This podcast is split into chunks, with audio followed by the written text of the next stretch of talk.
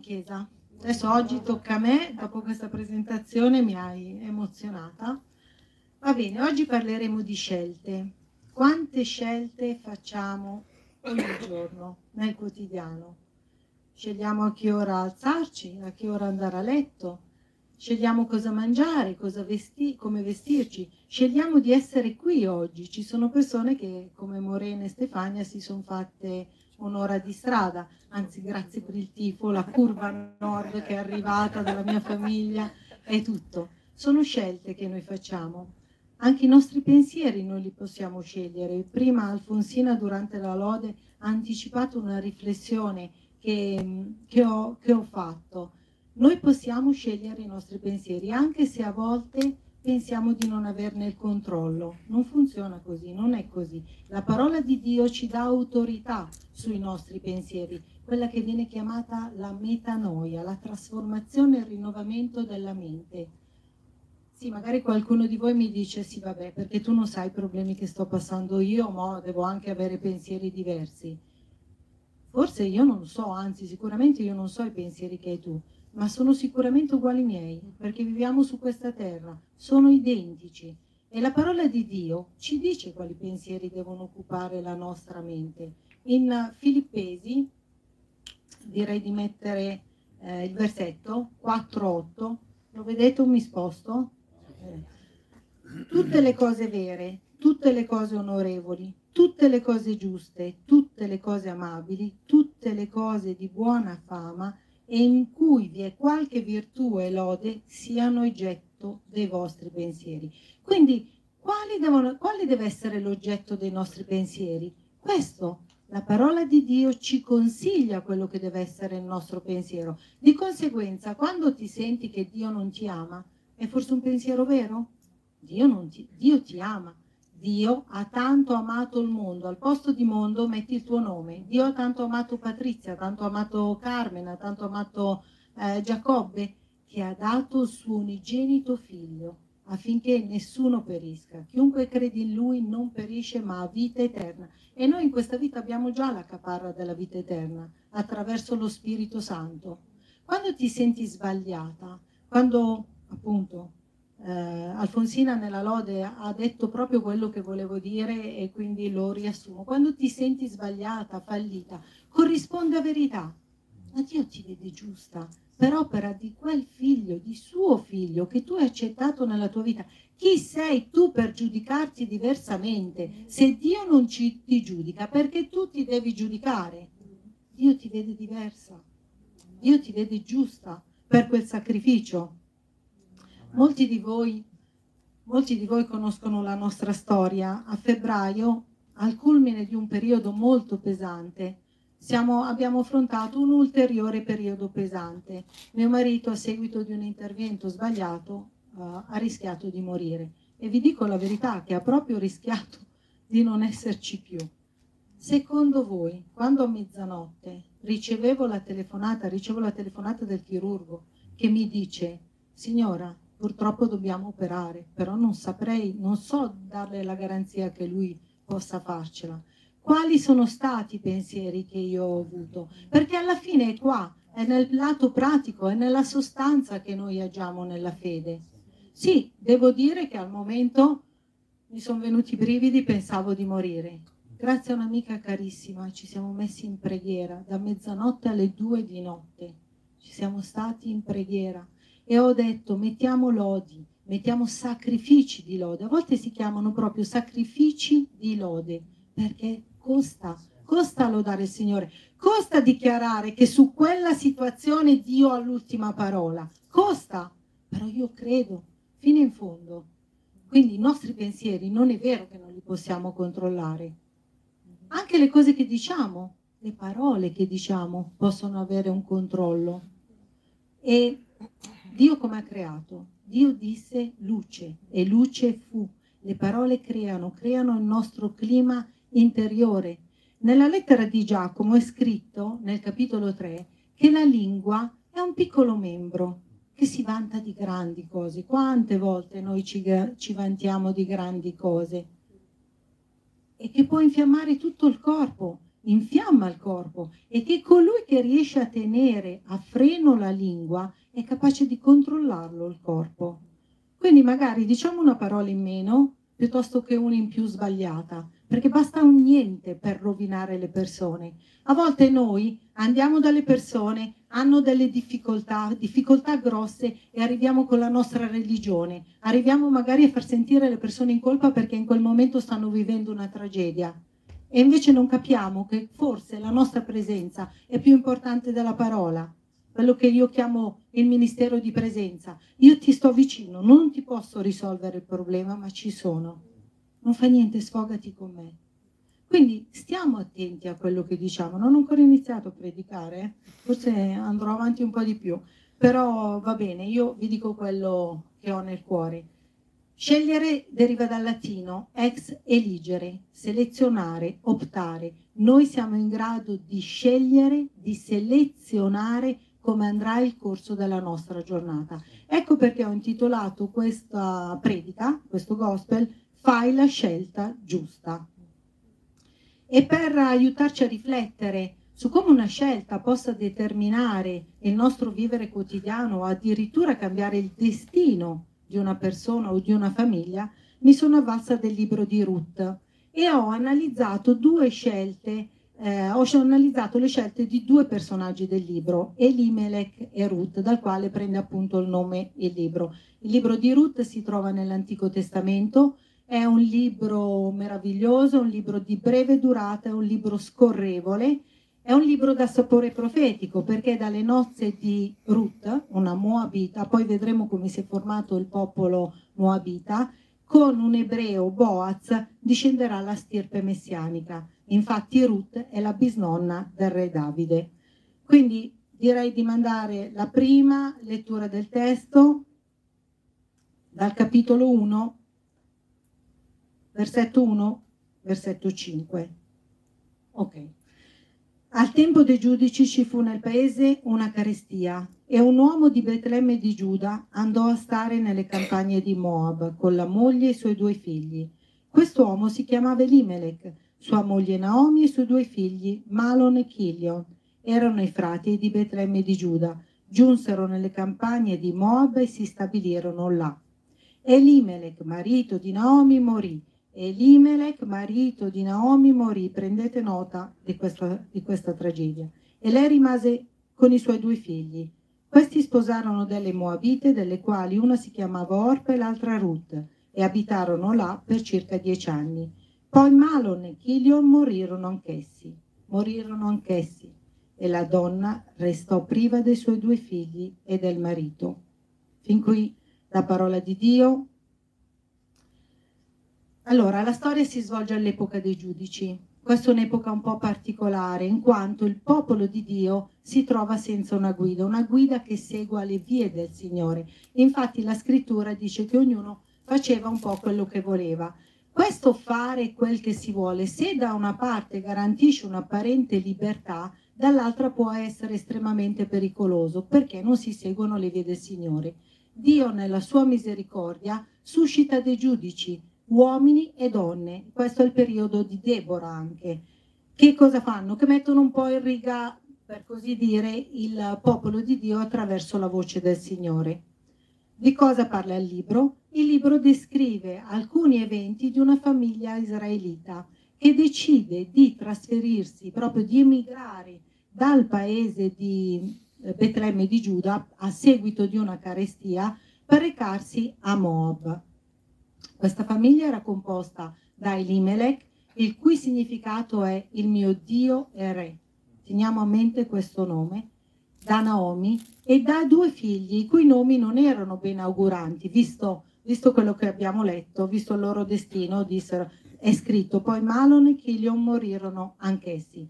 Nella tradizione ebraica i nomi erano di fondamentale importanza. Dal nome tu potevi sapere a quale famiglia appartenevi. Il nome addirittura anticipava fatti della vita. Dal nome potevi sapere l'individuo e la sua spiritualità. Quindi questi due figli si chiamano Malon, che vuol dire malato, e Chilion, che vuol dire consumato. Allora, ho analizzato un po' questa famiglia io direi una famiglia dove c'erano già dei problemi, hanno dei figli ammalati e adesso arriva pure la carestia. Mi immagino un po' Elimele e Naomi intorno a un tavolo e dicono, che si dicono cosa possiamo fare? Non abbiamo di che sostenere la famiglia, non abbiamo altra alternativa, come cureremo i nostri figli, di cosa, come ci vestiremo, di co come li nutriremo? Dobbiamo uscire da Betlemme, dobbiamo andare via, andiamo a Moab, là ci hanno detto che le campagne biondeggiano, andiamo lì, possiamo finalmente garantire un futuro ai nostri figli.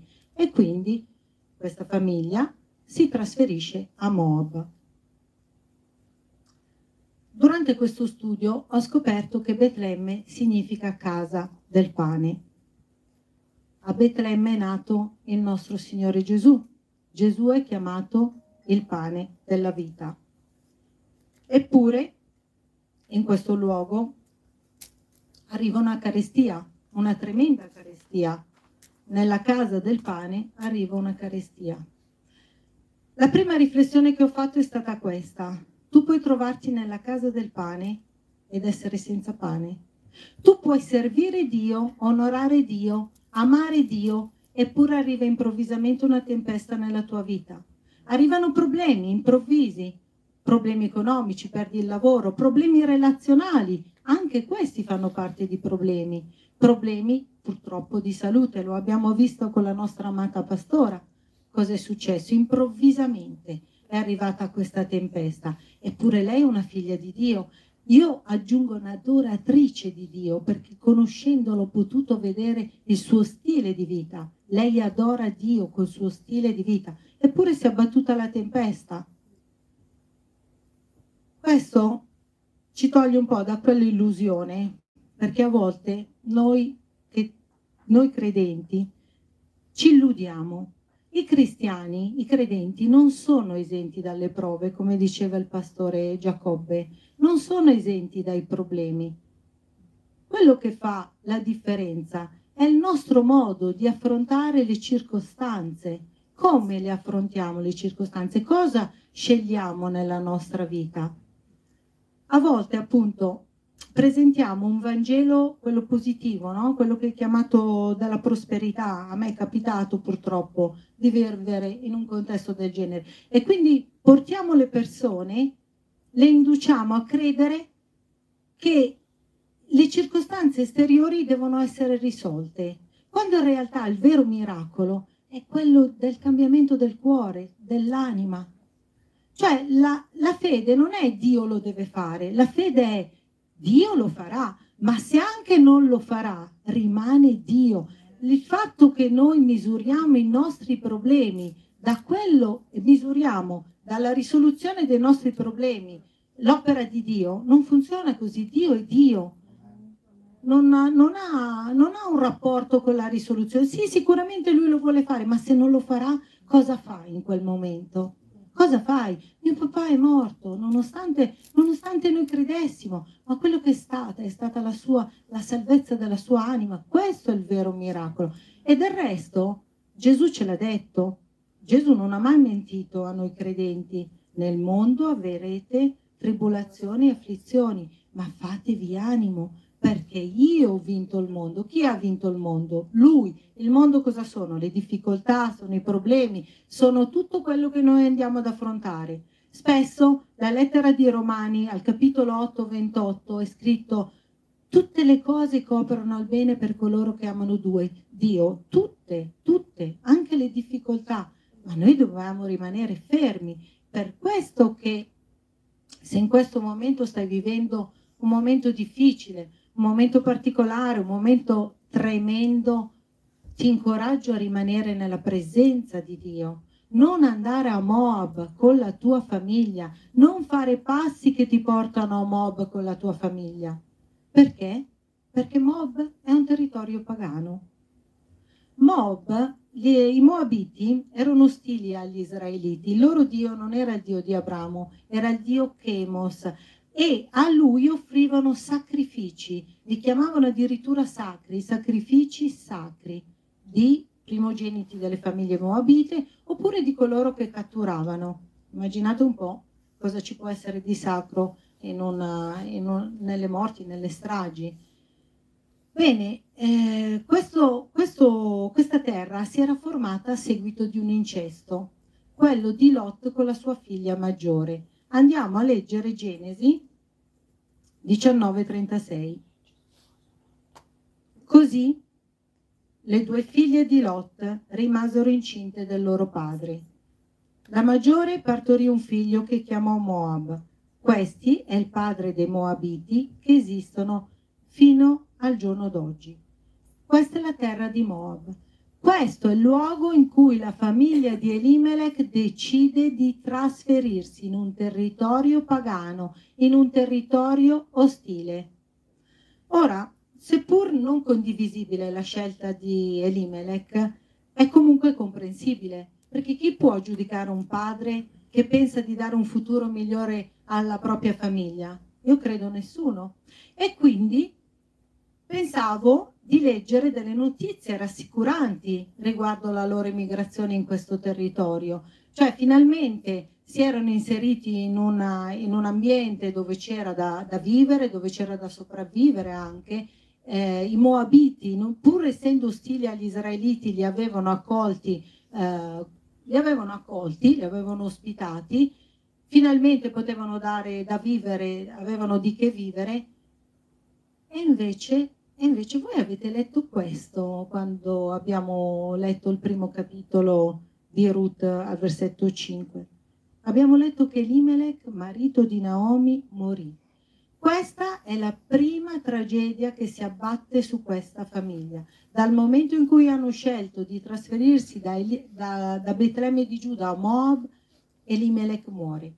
Allora immagino Naomi, immagino questa donna rimasta sola con i figli, le speranze che lei aveva riposto in questa scelta, i progetti che avevano fatto, andiamo in un'altra città, andiamo in un altro luogo, finalmente potremo essere sereni. E questo non avviene. Il marito muore. Passano gli anni, questo lutto viene superato da Naomi. Naomi, grazie a Dio, ha comunque dei figli. Essere vedova a quel tempo non era facile in quella società, quella cultura. La vedova era un essere era un, sì, un essere, non era una persona, era considerata invisibile, ma aveva dei figli che potevano sostentarla, che potevano assisterla. Quindi passano gli anni, i figli si innamorano di due Moabite, Orpe e Ruth. Finalmente ho detto, e penso che l'abbia pensato Naomi, finalmente i miei figli potranno essere sereni, potranno avere dei figli, io finalmente diventerò nonna, ogni riferimento è puramente casuale eh, niente, un po' di serenità. E invece l'abbiamo letto, abbiamo letto, è scritto nel versetto 5, poi Malon e Chilion morirono anch'essi e la donna restò priva dei suoi figli e del marito. La Bibbia non la chiama neanche più per nome. Non si chiama più Naomi, si chiama la donna. Perché la morte ti porta via tutto. E quando sei nel luogo sbagliato e non sei nel luogo secondo la volontà di Dio, può arrivare la morte spirituale. Anzi, è una questione di tempo, ma la morte spirituale arriva. Quindi, Chiesa, io voglio solo dirti che questa non è stata una buona scelta, quella di Elimelech, perché l'abbiamo vista la tragedia che è successa. La scelta di Elimelech ha portato distruzione, ha portato lutti, ha portato tragedie. E cosa ci insegna quindi questo primo personaggio? Che quando ti allontani dalla presenza di Dio sei nel luogo sbagliato. Quando fai scelte che non sono secondo la volontà di Dio, dovrai pagare un prezzo. C'è un prezzo da pagare e purtroppo questo non avrà un risultato. Se apparentemente può essere un risultato positivo, col tempo ti accorgerai che non è un risultato positivo quindi se ci sono circostanze che ti fanno dimenticare che il tuo Dio è re, che tuo Dio ha l'ultima parola sulla tua vita, io ti consiglio di rimanere a Betlemme, perché seppur nella carestia è sempre il luogo del Signore, è la terra del pane. Ah, sembrerebbe un racconto solo di, di drammi, di tragedie, ma non è così. Questa storia prosegue regalandoci un finale meraviglioso. Naomi, rimasta vedova e senza figli, prende una decisione. Prima di mandare i versetti, un, un piccolo, piccolo antefatto. Naomi senza figli, allora dice va bene, ok, ritorno a Betlemme di Giuda. Questo mi ha portato a pensare che quando tocchiamo il fondo, forse ritorniamo, riusciamo a ritornare alla presenza di Dio. E quindi cosa fa? Come vi ho detto prima, in vita eh, essere vedova era un problema, senza figli per di più ancora peggio, invita le sue due nuore a rimanere a Moab. Quindi è anche loro, la loro terra natia, in modo tale che lei potesse recarsi eh, a Betlemme senza, senza più questa, questa problematica. Orpa accetta, Ruth no. Ruth si impunta, dice io ti seguo. Andiamo a leggere Ruth capitolo 1, 12, 16. Nomi dice alle sue nuore, ritornate figlie mie, andate, io sono troppo vecchia per risposarmi, anche, e anche se dicessi ne ho speranza, e anche se avessi stanotte un marito e partorissi dei figli, aspettereste voi finché fossero grandi? Rinuncereste a sposarvi? No, figlie mie, io ho tristezza molto più di voi perché la mano del Signore si è stesa contro di me. Allora esse piansero ad alta voce di nuovo e Orpa baciò la suocera, ma Ruth non si staccò da lei. Naomi disse a Ruth, ecco, tua cognata se n'è tornata al suo popolo e ai suoi dei. Torna indietro anche tu come tua cognata. Ma Ruth rispose, non pregarmi di lasciarti per andarmene via da te, perché dovre, dove andrai tu, io pure starò. Il tuo popolo sarà il mio popolo e il tuo Dio sarà il mio Dio. Le parole e i comportamenti di Ruth mettono in evidenza che Ruth era stata influenzata dalla fede di Naomi, al punto di scegliere di avventurarsi senza certezza alcuna perché la terra era straniera, non solo di conoscere Dio, ma di riconoscere Dio. Ruth, una moabita, sceglie di integrarsi in un altro popolo, di essere quella che è chiamata una straniera residente andando contro tendenza oltretutto perché nessuno emigrava da una terra all'altra se non per motivi di carestia o di guerre. Naomi non ha più figli e Ruth cosa fa? Decide di stargli accanto fino alla sua morte. Cosa comporterà questa scelta? Questa scelta cambierà il destino non solo di Ruth e di Naomi, ma anche di una intera discendenza. Durante la spigolatura, perché in quanto straniera residente aveva diritto a spigolare le campagne. Durante la spigolatura incontra Boaz della famiglia di Elimelech, il quale sentito parlare di lei, della sua integrità, di questo amore che aveva dato a Naomi, decide che quella sarà sua moglie. Infatti i due si sposeranno, da questo matrimonio nascerà Obed, il cui significato è servitore, adoratore. Ricordate quanto è importante il nome eh, al, nel, nel, nella tradizione ebraica. Partorirà un figlio, eh, dunque, significa adoratore, Obed nato di Isai, e da qua Isai è il padre del re Davide, dal quale discenderà appunto la stirpe messianica, Gesù Cristo. Due storie, due scelte, due risultati, uno positivo, l'altro negativo. Allora mi domando, anche se a volte è semplice farsi queste domande, però dobbiamo prendere consapevolezza, quale scelte stiamo facendo quando ci troviamo nelle difficoltà? La nostra casa è fondata sulla roccia quando ci sono dei problemi. C'è stato un momento in cui sono stata molto male, pochissime persone di voi lo sanno, ovviamente i pastori lo sanno. Io sono stata molto molto male, c'è stato un momento in cui eh, mi avevano prospettato un intervento uh, da fare.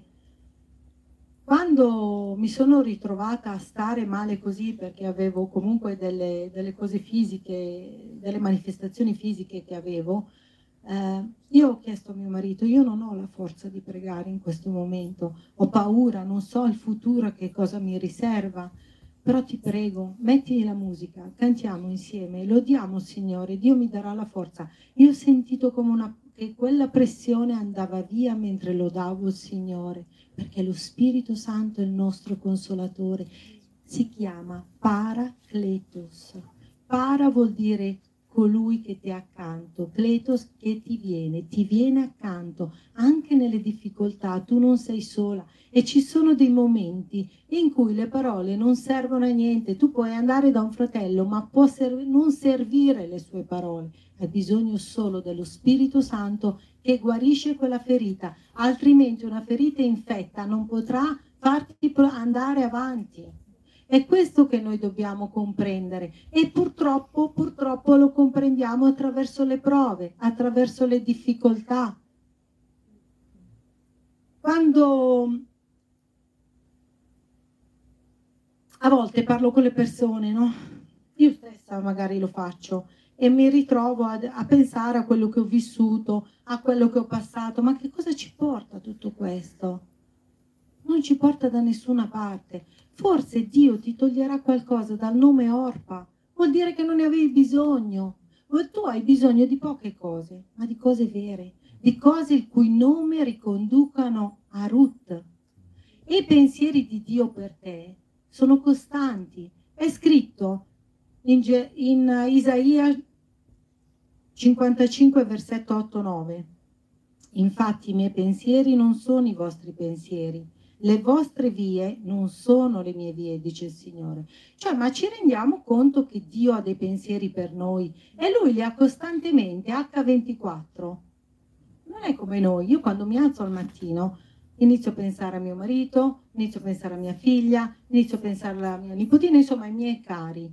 E questi momenti io mi ritrovo a viverli quotidianamente, ma c'è un momento in cui io mi fermo, lavoro, non, non posso pensare a loro, dormo, non penso a loro. Dio non è così, Dio non si affatica, non si stanca, non sonnecchia, Lui continua a pensare a noi, H24, è il suo tempo, non è il tempo Cronos, è il tempo Kairos, il tempo perfetto di Dio. Noi, noi viviamo nel tempo Cronos, ma Dio vive nel tempo Kairos e ha una soluzione al tuo problema, anche se non lo vedi subito. Ci sono miracoli, lo diceva anche il pastore Miriam un giorno, che avvengono subito, dei miracoli che avvengono nel tempo, ma stai certo che da questa valle di Baca il Signore ti tirerà fuori. Perché? Perché Lui ha pensieri d'amore per te e noi possiamo sapere quali sono i suoi pensieri. È scritto eh, non so quali sono i pensieri di Dio per me, ma andiamo a leggere la parola, non, non lo sto dicendo io. Geremia 29, 11. Io so i pensieri che medito per voi, pensieri di pace non di male, per darvi un avvenire e una speranza. Quando tutto ti sembra senza soluzione, Dio ha la speranza per te, ci dà la speranza che ne usciremo più che vincitori e potete star certi che Dio lo farà perché in prima Tessalonicesi è scritto che fedele è colui che ci chiama. Non siamo noi che abbiamo scelto Dio, è Lui che ha scelto noi. E Lui quando mi ha scelto, ha scelto me con tutto il mio pacchetto, così com'era. Non c'è nessuno che prende il pacchetto come il mio, neanche mio marito che mi ama. No, eh, Lui invece no. Lui mi ha preso così com'ero e ha pensieri di pace. Questa è una... Questa è una... Caspita, quanto si suda. Adesso vi capisco. Allora, ehm, questo versetto è un versetto che mi ha dato molto coraggio, perché io dopo 16 anni presso, presso un, un ente ministeriale mi sono ritrovata a cambiare improvvisamente lavoro, improvvisamente. Dall'oggi al domani io mi sono ritrovata in, in un altro ruolo. Sono ritornata nel mio vecchio ruolo, ho un ufficio, mh, mm, ho un ufficio da, da, gestire perché comunque eh, sono, sono, la più giovane nel lavoro ma sono la mia anzia, più anziana di grado e mentre, mentre io mi avvicinavo, mi approcciavo con la testa verso questo lavoro dicevo Signore ma cosa, qua, come farò? Come... E questa parola, questa, io ho pensieri di pace per te. Mi diceva, figlia mia, i miei pensieri sono di pace, non andare con l'agitazione, questa cosa tu la supererai perché io sono davanti a te, come diceva il pastore, sono dietro te, io sono accanto a te, non ti preoccupare per darvi un, un per, non di male, il mondo ci dà il male, ma non Gesù, per darvi un avvenire, un avvenire. Io che sto finendo mia, eh, il mio ruolo di, di, di, di, lavoratrice, perché tra poco io andrò in pensione, avrò ancora un avvenire. Sì, io concluderò in gloriosità questo mio lavoro e mi darà la speranza. E oltretutto sono in un ufficio dove la ragazza è una credente, non è evangelica, ma poco importa davanti a Dio. Io quando parlo il linguaggio so di cosa parlo, quando parlo con lei. Come possiamo essere sicuri che Dio ha questi pensieri per noi? Attraverso la croce. La croce ci parla di questo, la croce. Un giorno, questa è una testimonianza, ne avevo parlato col pastore Giacobbe, mi sono ritrovata durante la lode avevo dei problemi mm, e stavo, ero veramente triste, contristata. E mentre lodavamo, il Signore mi ha detto, cos'altro ti serve per sapere che io ti amo? Io, ho, io ho girato la faccia mentre mio figlio moriva e l'ho fatto per te. Cos'altro ti serve? Cos'altro ci serve, Chiesa, per sapere che Dio ha pensieri per noi? Pensieri per darci un futuro, una speranza. Quindi come ha detto Luca domenica, e ha fatto la, la sua bellissima cosa con i suoi bambini, lasciamoci andare, lasciamoci andare, affidiamo a Lui i nostri progetti, crediamo che Dio ha un piano per noi. Se non sarai tu ad andare ad, a, a Moab, e quindi potrai rallentare o addirittura fermare il suo progetto, suo, il suo il suo programma per te va avanti, non fermarti, non fermarti a Mob. E se per caso sei già a Mob, fa niente, scegli di rincamminarti per Betlemme. Gesù, Dio è lì a braccia aperte, lo sappiamo, lo conosciamo. Questo, questo è il nostro Padre Celeste. Io ho finito con il messaggio, spero che sia stato di incoraggiamento. Eh, questi sono i versetti che sono entrati nel mio cuore e quindi vorrei concludere con una preghiera. Chiudiamo gli occhi e alziamo le nostre mani in segno di arresa. Bene. Grazie Signore. Grazie Signore perché tu sei il vasaio che plasma la mia vita. Aiutami a rimanere a Betlemme davanti al tuo trono perché solo nella tua presenza ci sono delizie e sazietà. Moab non mi può dare quello che mi dai tu. Oggi scelgo di non incamminarmi per Moab, ma rimanere a Betlemme, perché so che tu dalla carestia mi tirerai fuori, perché io sono più che vincitore e mi hai benedetto di ogni benedizione spirituale nei luoghi celesti in Cristo Gesù. Buona domenica, Chiesa.